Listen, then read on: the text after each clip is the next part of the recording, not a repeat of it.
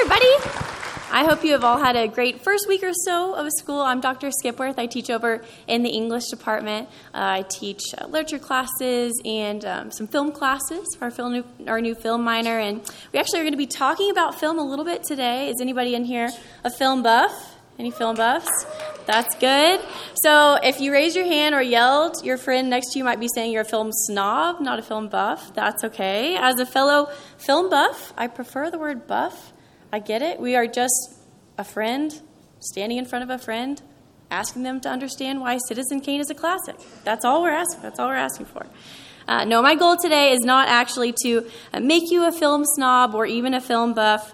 Uh, we're going to be looking at a fight clip from Creed, actually, today. I, can, I think we can relate our first couple of weeks of the semester to this clip. So, the first rule of Fight Clip is you don't talk about Fight Clip, okay?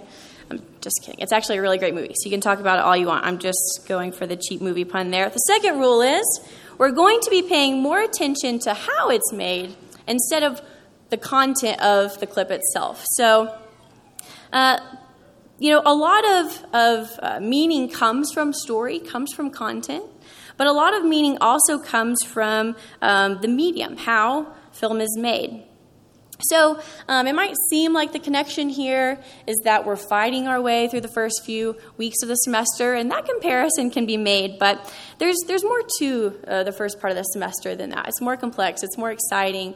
Um, it has a positive connotation. So we're going to dig a little bit deeper, um, thinking about how the film is shot. So to give you another example of thinking of how film is shot, okay. Any Marvel fans? Marvel fans? If you're a DC fan, you can actually just leave. So that's. But, all right, so in Civil War, who didn't want to pull a helicopter to the ground after that shot of Cap's swole pectorals in that one shot, right? So that was intentionally done by the filmmakers. The proximity of the camera mattered, right? Too close, and you can't see him pulling an entire aircraft down. Too far, you can't see the amount of money that Marvel Studios spent on trainers, right? So um, that's the that's kind of what we're focusing on with the how here. Not trying to get into the weeds too much, but today we're looking at um, a method of filmmaking I think is really relatable for us in our first few weeks of school here. It's a type of shot called the long take. Anybody heard of the long take? It's called a oner if you're in showbiz. So we're going to watch this example of a long take. Again, it's a scene from Creed, movie from 2015.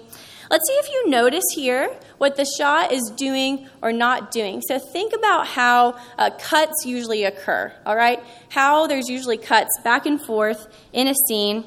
Uh, we're going to watch this clip and then think about how the making of this shot, even more than the content of this shot, is a good representation for these first few weeks of the semester. Awesome.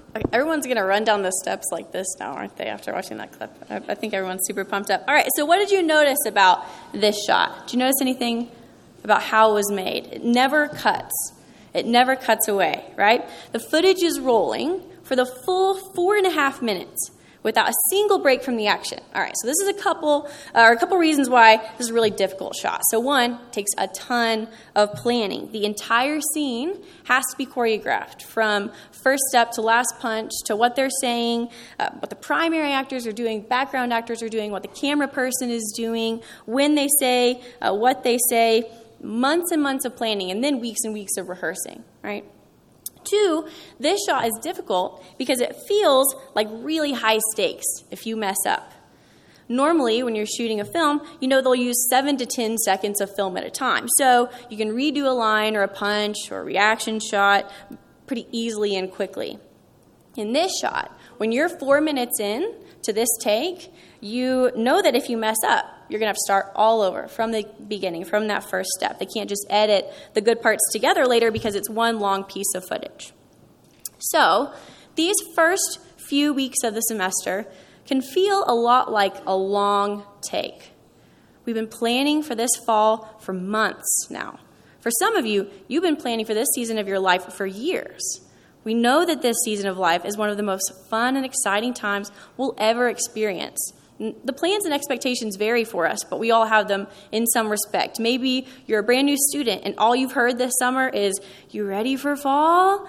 And you've had your answer of, Oh, I'm so excited. And now you're finally in that excitement. You can see what it genuinely looks like, and you're ready for that.